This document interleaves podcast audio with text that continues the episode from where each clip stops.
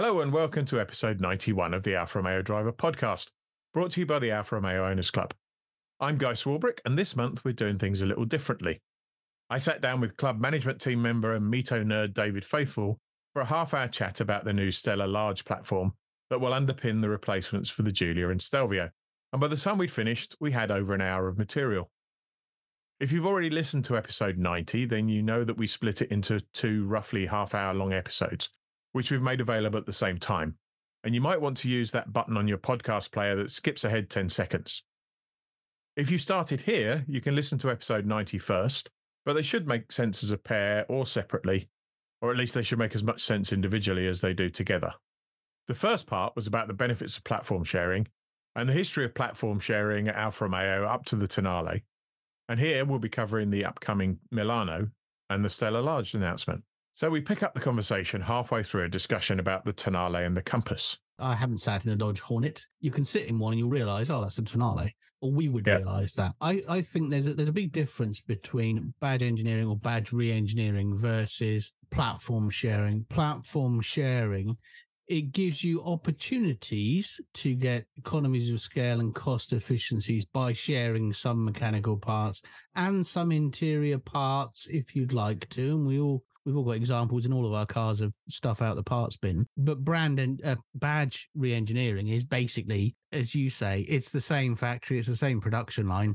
They're nearly always left-hand drive as well, and it's just a simple way of targeting a specific audience that Stellantis Group or another partner already has direct access to. It Yeah. just makes sense, and I think it'll always be the case that the person who loves the original car from which others have been re-engineered will always think it's a disaster and ghastly but we're not we're not the target audience of those. No. You and i are not the target audience of the Dodge, of the um the dodge hornet so who cares And I, I wasn't going to go into the, the parts bin side of things because that just is a whole other can of worms, isn't it? With Morris Marina door handles on Lotus Esprits. And so sh- sharing smaller volume manufacturers, sharing components that are expensive to expensive to develop, but then there's no real benefit in having developed it yourself is is a whole nother kind of cost saving area that I think most people accept most of the time. And you might occasionally get into a car and think the the stalks don't feel quite quite as classy as the rest of the car. and that that will be the case i haven't done this because i've probably got marginally better things to do with my time but i bet if i went into a peugeot showroom and sat in every peugeot and went to an Alfa showroom and sat in every Alfa and went into a citroen showroom or ds showroom and sat in every obviously i'd find some switch gear that's extremely familiar but as you say, it's it just makes economical sense. There are some things I believe that really make a car, and the switches that open the window isn't one of those things. Yeah. I don't really care if the switches that open, you know, a new Milano is the same switch that opens, you know, a DS. I don't care about that because that it's not that switch that makes the car for me. Well, there's almost a case for wanting it to be only in the sense that if there's a limited budget, and there's always, you know, there's never a limitless budget, I'd rather they spent it on another two or three days hacking around Balocco tuning the suspension Yeah. than developing a unique window switch. Yeah, you almost uh, you don't want Alfa Romeo, you know, playing around with all these, uh, you know, unimportant bits and bobs that don't change the driving experience. Sort of. I Yeah. mean, I, don't, I mean, I doubt if they do spend a lot of time doing that. To be fair, we might be casting them uh, in a way that's unfair, but I I want them focused on the driving experience. I want them tuning the suspension. I want them tuning the, the level of roll that I get round a corner. Yeah. I want them tuning the mapping on, on the ECU to give me uh, the right acceleration for the circumstance. I want the steering to be both light and precise. You know, there's a certain set of things that is an Alfa Romeo that I care passionately about. And there's a load of things that I couldn't give a toss about because, you know, uh, I'm happy that they exist, but I'm not fussed whether or not they change the driving experience for me on an everyday basis. Yeah. So yeah, it's it's an interesting one. The parts bin thing. There will I think that will forever be the case that some parts are shared across manu uh, not just manufacturers within a group but also manufacturers outside of that group because we all they all go to the same sort of four or five suppliers of all of that switchgear and all of that visual stuff Yeah. they're all, they're all going to the same glass manufacturers and they're going to the same plastic makers for dash panels and so on it's all basically a very small manufacturing world for those trim pieces and other bits and bobs in all of the cars. So it wouldn't surprise me if we see similarities between Peugeot switchgear and Renault switchgear because they probably use exactly the same French manufacturer or Yeah. nowadays Chinese manufacturer for the switches. You've said you sat in a Compass and an Avenger. You obviously haven't sat in a DS because if you had, you wouldn't want those switches anywhere near an Alfa. The the other question I asked Bard was, "What is a real Alfa Romeo?" Um, Yeah. which, interestingly, it came back with a focus on performance and handling, Italian design and heritage, exclusivity and passion. None of which comes from the door handles or the window switches. No. Yeah. I mean, it basically describes the MiTo, doesn't it? So, It basically describes any Alfa Romeo. yeah, it's true. True enough. Um, but yeah, so I don't know what I'm going to call this podcast yet, but the, I was going to call it the STLA Large podcast, and we haven't mentioned STLA Large very much. We haven't got there. But we're, we're nearly there. So the next, the, the last stop I wanted to make before we get there was to talk briefly about Milano. Now we don't know that much about Milano. We've seen some heavily disguised pictures, and we've seen a little bit of the spec. We know the name. But what we do know is that it's built on the same platform as Jeep Avenger and 600e, which is a new version of um, Peugeot Citroen's CMP platform. So this, Yep. the CMP platform has been around. The, the previous version's been around for a while. 2018, I think, first came out, and, and we've seen that in things like the Citroen C4. Uh, the Peugeot 208, which has been very highly rated, the new Corsa, the new Mokka, the 2008, which been less well received, and there's a there's an electric version of that platform, E ECMP or EMP, depending where you see it referenced, which has been used in things like the electric version of the DS3. But the I think the version that's in 600e Avenger and Milano is slightly different and is supposedly a kind of stepping stone to STLA Small. So STLA Medium's already been launched. STLA STLA Large we will talk about later on. There's a fourth one we won't talk about, which is STLA Frame, Mm. which is what Dodge pickups are going to be based on, Ram pickups are going to be based on, um, which is an old fashioned ladder chassis but electrified. Mm. So probably a new fashioned ladder chassis. But anyway, but that's yeah. Everything I've seen about all of the cars based on CMP looks pretty good. Yep. It's not in any sense based on the Jeep Avenger. All three were developed simultaneously, so there was no Jeep Avenger to base Milano on when they started. But they will all be built at the same assembly line in Tychy, and there'll be some commonality. It's the economies of scale thing we talked about in part one. I've driven an Avenger, and you know I own a Tonale, and I've driven several examples of the Compass. And honestly, if I didn't know they shared a platform, I'd have a hard Mm. time believing it. I have to say, I thought the Avenger was a cracking little car. Mm. You know, it handles well, goes well. You know, it's, it's got a real urge to it. Seems pretty well built. So, as a basis for a new small Alfa, given that people are buying SUVs, I think it's a it's as good a place to start as any. Yeah, and I think uh, look, the, the Avengers getting fabulous reviews. Everybody really typically loves it. It's cool. It handles well, as you say. It's certainly not a slow car by any stretch of the imagination. And and and as a as a Group B segment, it's a hell of a good start. I think. Uh, uh, uh, truthfully, the Avenger. When I look at the Avenger, I've not driven one as you have. I've done my usual sat in one routine. It's, I really, really like it. I, I love the look of it. I love what it's like inside. Of course, you have to, and I do quite like Jeeps of of old, and they've got their little cool features that they always build into into each of their cars, a little ladybird and all that sort of thing. So if you put all of that aside, it does seem to be a really cool car that's getting brilliant, brilliant reviews. But I think for the for the Alfa version of that, you know, they they will have very limited constraints. I think the constraints is everything on that ECMP platform, which is bulkhead down, uh, the, nothing above it. They're, they're never constrained by body panels. Um, they're never constrained by glass or height of glass or size of doors or number of doors or their choices of drivetrain or the the uh, you know length of overhang and all those things. Alfa can and I hope will do all of their own design and all of their own thinking in terms of how it looks, feels, and ultimately drives. I think.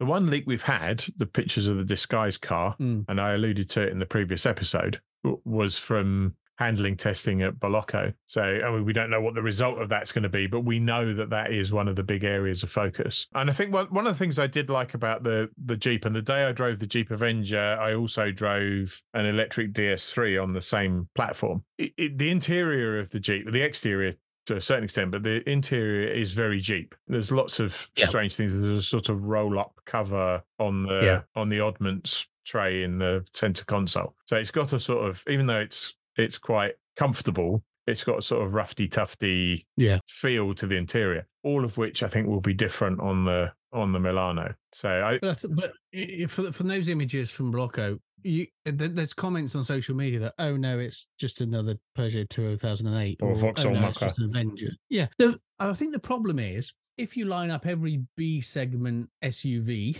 there is a similarity with the size, scale, and shape and height with all of them. Yeah. So I think it's unfair and and it's a bit um, short-sighted to say, oh, it's just a 2008 or it's just an Avenger. It, it's the similar dimensions, but they all are. Uh, I think it's in the details. And, and if you look at those, albeit disguised images of the Milano, and you look at that next to an Avenger or next to a 600e or next to it or next to a Peugeot 2008, there's some fundamental differences. You look at it, they've gone typical Alfa where the door height is quite high and the glass depth is very narrow. And and you look at that next to a 2008 or an Avenger, they're fundamentally different. Yeah. And I think the problem is if you stand far enough back and squint and look at all these B segment SUVs, of course they look very similar. They're a, they're the similarly dimensioned B segment SUVs. It's the details I think that Alfa will bring to it, and you can see some of that if you look and stare at those disguised images the roof is lower than than other cars. It, it, just the proportions that they've done, you can see they've done some Alfa Romeo design, but it, will always be a B segment SUV, the same as every other B segment SUV. So if you stand far enough back, of course. It's not a miraculous new innovative design, but in the details, I think is where we'll see the cool Italian flair and Alfa Romeo ness. Yeah, and I, I, that's a nice segue to to STLA Large, I think, because one of the points you said there is, you know, it's going to be the same dimensions. And mm. there's lots of interesting stuff about STLA Large, and we'll get into to some of it. But I think the thing that encouraged me most when I saw saw it on the press release is the amount of flexibility the different brands have got with the platform. So just to give you a, a sense, the overall length of STLA Large can vary from and this is spuriously precise, but from 4.764 meters to 5.126 meters. So, you know, that's, that's nearly a, a 25 centimeter difference in overall length. Width is from, I'm going to round it up now, um, but from 1.9 to 2, so 10 centimeter difference just over in, in reality. There's a 23 centimeter possible difference in wheelbase range from from 2.9 meters to just over 3 3.1 um, ground clearance and and they've made a big thing about the fact that this is designed to be uh, you know a sports saloon through to a proper jeep off-road vehicle ground clearance can range from 140 to 288 millimeters so that's a ma- right. massive range uh, yeah and and actually 14 centimeters is only a couple of centimeters more than the current Giulia. so and and yeah. And it, and if I've heard one complaint, and you very rarely hear more than one complaint from Giulia owners, it's about how often they ground the thing. Mm. So probably a centimeter or two wouldn't have been a bad thing even on the Giulia. So uh, that's encouraging to me. And and and there's again, you look at the difference between the the overall length and the wheelbase range, and and it's not the same difference. So there is definitely scope for for playing around with the overhangs and stuff as well. So I think yeah, and I think that that level of what do you call it, flexibility, configurability, again, that that really drives the sort of time to market and economies of scale that you can have. You know, if I think back to the MiTo, you know, there's there are changes to the MiTo, what we would call the floor plan, and changes to, for example, a bulkhead and A pillars that are about 15 centimeters different to every other car the Punto Evo, for example, and that cost about 300 million pounds. Yeah. So, you know, what we want to do is avoid those sorts of things and enable that level of flexibility. You almost do want the Meccano or the Lego or whatever the modern equivalent is to giving each of the the brands the options of um, making those levels of width, uh, wheelbase, and length changes without incurring huge costs. It just gives them that level of flexibility yeah. and, ma- and maintains that time to market. I mean, it's brilliant that they've made it in that way. And it's not just for it's n- it's not just for EVs and not just for combustion engines. There's, uh, from what I can make out, you can almost plug and play any combination of front, rear, all-wheel drive, hybrid, ICE, or EV only in the same platform and still have that level of configuration of length, width, and and so on. Yes, obviously there'll be there'll be local and legislative constraints on on which combinations they use. But you're you're absolutely yeah. right. It does appear to be two or four wheel drive, petrol, hybrid, or electric, and any combination of those that you want, mm. which is is superb. Obviously, it doesn't work very well on the podcast, but you and I were both watching a video this morning. So there's a there's a nice Stellantis video on the platform, which is on YouTube, which actually has an animation of it of it flexing between the shortest and longest wheelbases and and the width and stuff, so you can see just how much scope the the brand engineers have got to take the platform and do something that that works for the people who love their brands.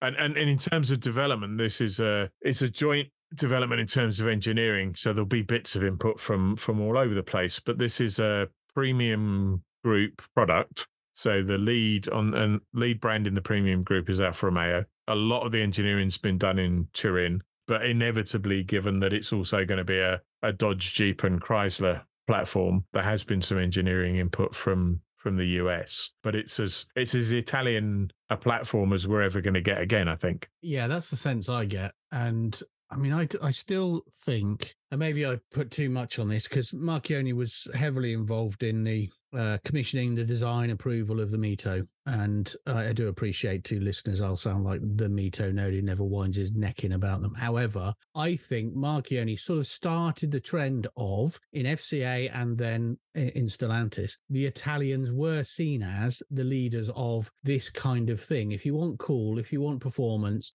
and if you want design icons, and, and if you want to either enhance or create heritage for the future, let the Italians lead. And so Alfa Romeo, I think, I feel they have started taking much more of a leadership on these kind of things, whereas in the past they probably had to sort of adopt what they were told to adopt. So I, I do think Marchionne sort of started that trend really of Italian leadership that the rest of the group then start to follow. Yeah. Maybe I've overplayed that, but that's that's certainly no, how I, I, I think that's true. And just looking at the the other end of the flexibility on on STLA Large, So you've got all of those drivetrain and and size and scale variables. But even within the the electric platforms, they're talking about 800 kilometer, 500 mile range for saloons, sedans. It says on the slide, but we'll forgive them for that. No, we won't.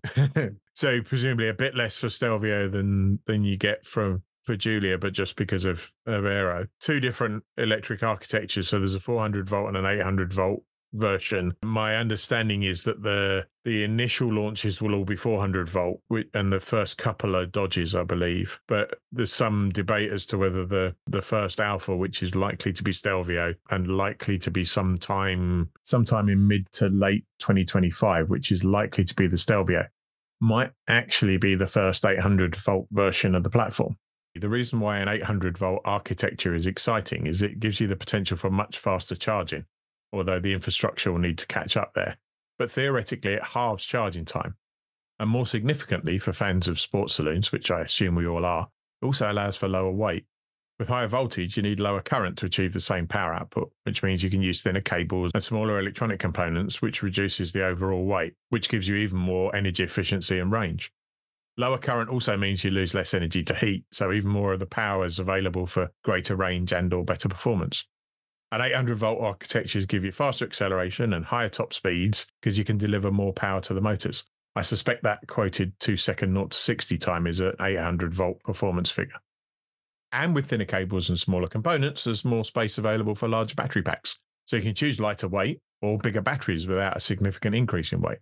It's really exciting stuff, but it's worth pointing out that it's quite a bit more expensive than 400 volt at the moment. And look, what we don't want to do is stir the pot in terms of those of us who are open minded in terms of EVs and those of us who hate the very thought of it and just want to go back to putting a Busso engine in every in every Alfa Romeo. But those sorts of, you know, when you get up to the 800 volt and when you get up to 500 plus miles and you get to 0 to 62 in two seconds, you know, the the EV uh, and certainly the hybrid options are very appealing, I think, for not just future proofing the brand, but also for creating a driving experience that starts to be that sort of segue between us old fashioned lot who love combustion engines to, you know, starting to introduce electric propulsion alongside internal combustion propulsion. I think those that sort of flexibility in those platforms is going to be tremendously good for those of us who want to start on that journey. It'll never be quite right for those of us who only love petrol engines and and want everyone to shut up about EVs, but I don't think that's going to happen for a while unless there's some other super fuel or some other you know hydrogen solution i think we're the next decade or so we are definitely in an ev world um we better start to keep up with it i think. Yeah and uh, that's another another point about about the way STLA Large has been designed. So there's the 400 and 800 volt architecture from a, a plumbing perspective if you like but it's also been designed so that if if battery technology changes you'll be able to unplug and well i'm not i'm not sure whether mm-hmm. you'll be able to take your old battery pack and put newer technology in but the platform certainly will um, yeah. so it's not yeah. like they'll have to say oh no we're now moving to solid state batteries so uh, we need a new platform uh, they, sh- yeah. they should just be able to start using a different type of battery pack and everything should be fine but if you think about the the objections to electric and i'm i've been as much of an electric skeptic as anybody else it's typically been range yeah it's been performance and noise in a positive sense for petrol engines. Yeah. And noise is yeah. the only one that's left because yeah. you know, there is a the torque characteristics of electric vehicles are incredible. Just having all of that torque available instantly is just a very, very different, positively different experience. Yeah. To driving a, a petrol engine that there is an they are heavier, but there is an advantage to having all the weight low down and having a really low center of gravity, and just the the sheer power that's available now is is phenomenal.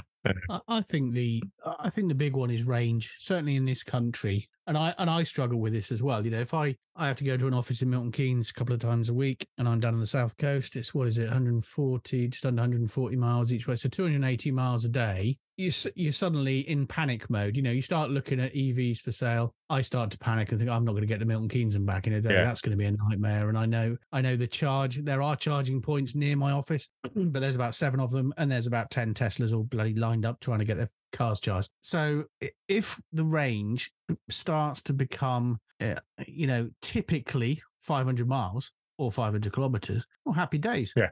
People like me, even people like me, will wind our necks in and and jump on the bandwagon to get the benefits that come with it, which is, as you say, the torque, the power, the 0 to 60, the fun. And, and I think there is a huge positive to the EV market if we can nail the range. And it sounds to me like these platforms include nailing the range problem. And I think that's a big one in the UK because if, if we can make that perception or real problem go away, there's very few other things. As you say, you're down to the noise. You can't hear the exhaust rasping yeah. or what you. And I don't, that, I don't think the Abarth solution to that problem is is the right one. Pipe, playing a gramophone record, pipe, piping in a recording of a real engine is probably not the right. No, right I think that's a bit mad. I think I think you need to accept I don't have a combustion engine anymore, yeah. therefore I'm not going to get the sounds. It is a different experience, and and obviously some of us won't want that experience. That's fine, but but as I say, I think it, the bandwagon has left, and and we're sort of falling behind it. Frankly,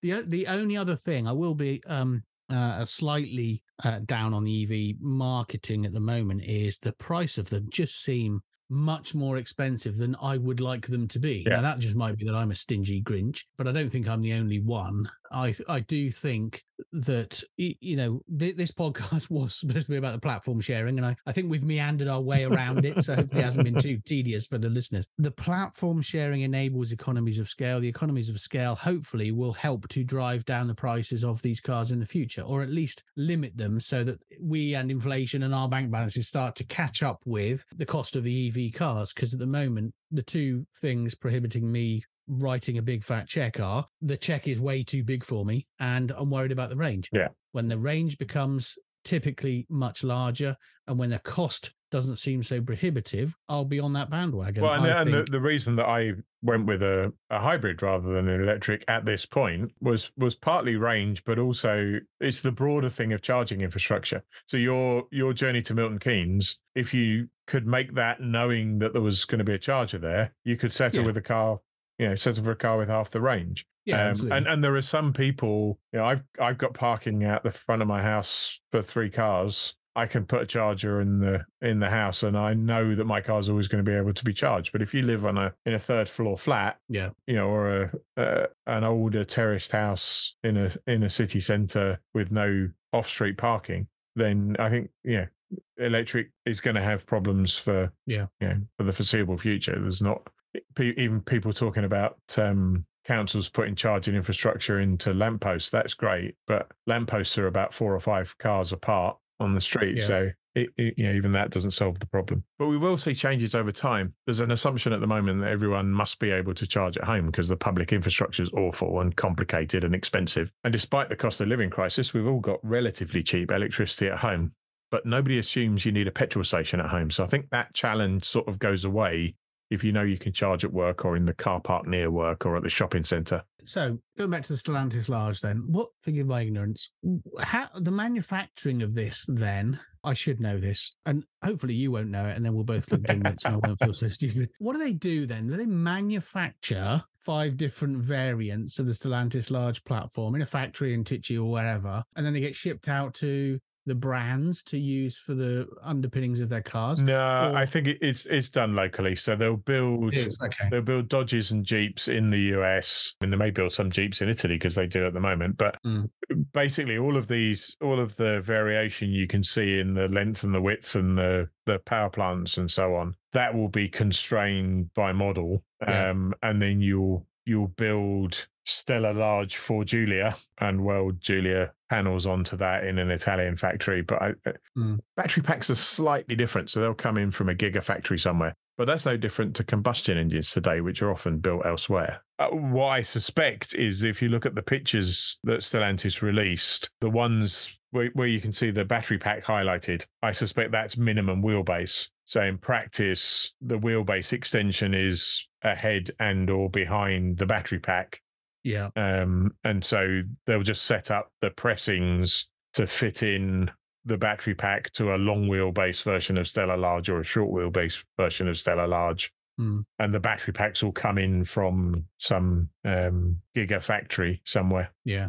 Okay. Yeah, because I guess if you're having consistency in platforms, what you don't want is uh, every single factory making every single car building their own platforms, because then they'll start to get variations, and then you don't have a platform sharing at all, do you? You basically have inconsistencies, which will increase costs and reduce yeah, time. and and Yes. I- yeah I suspect that some of the some of the pressings will be the same regardless. So some of the Yeah. some of the pressings inside the wheel arches will be common, but Yeah. within the wheel arches, it will depend. It will depend on the ground clearance you want and the suspension pickups that you want, and all of those kind of things. So, but it's it's the cost of which has always been the case with platform sharing. I think it's the cost of developing it rather than the cost of building it. So, Yeah. so once you've once you've done the production engineering and and made sure the thing's not going to fall apart, that's the expensive bit. And actually, if in Italy you're pressing together panels that are 10 centimeters narrower than the ones that you're pressing together in Detroit, doesn't really matter. Does, there's no cost implication. It's not like they're going Yeah. to be building it from from a, a stock of pre-built panels. No, but as you say, it's, it's the, the whole of the platform, excluding batteries, should probably cost you know fifteen hundred euros. But of course, the first one will have cost a billion euros. Yeah, So exactly.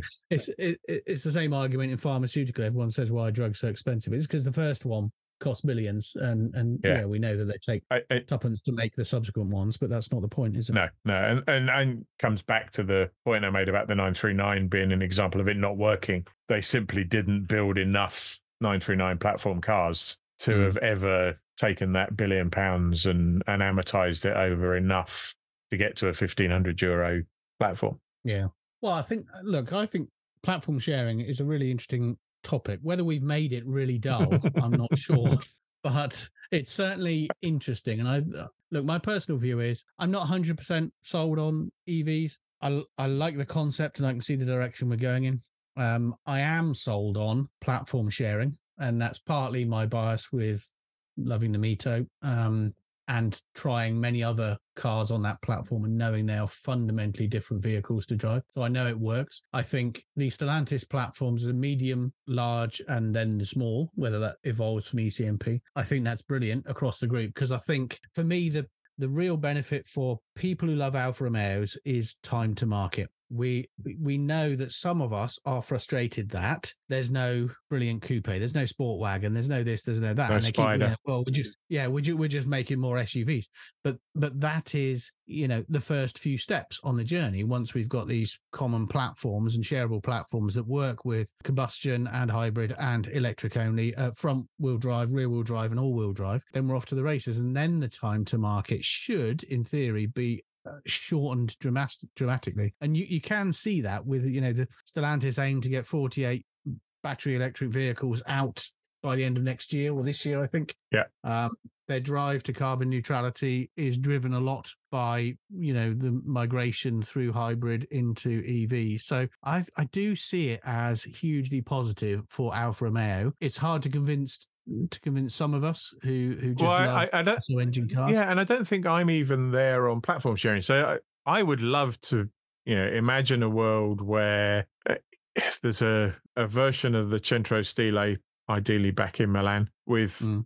15 teams working on you know platforms that are unique to Alfa Romeo that are optimized for the kind of cars that we all love and that are no compromise. There's a no compromise spider. There's a coupe that's designed to be a coupe. There's a sports saloon that's designed to be a sports saloon. But I'm also realistic enough to know that's never, ever going to happen. And in reality, it never has happened. Alfa simply never had the money to work like that. And and so the if we're going to have to have platform sharing, which we do, then let's hope that we get the best possible platform. Yeah, well, they certainly seem to be investing in these platforms. Uh, I think is positive. So yeah, yeah, we'll see how it ends up, won't we? We will. Well, we'll keep our listeners posted. Hopefully, um, you know, slightly more informative way next time. Well, maybe, maybe next month will be we'll get a fit Jamie on to tell us what a load of rubbish we talked today. Yeah, what a lot of cobblers, and then correct us across it. Okay. Brilliant. Thank you, David. Thank you. That really is all we have time for this month.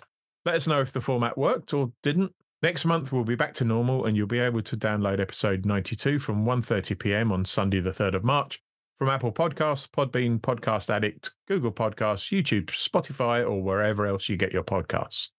Until then, or for the next couple of minutes if you're going back to catch up with episode 90, stay safe.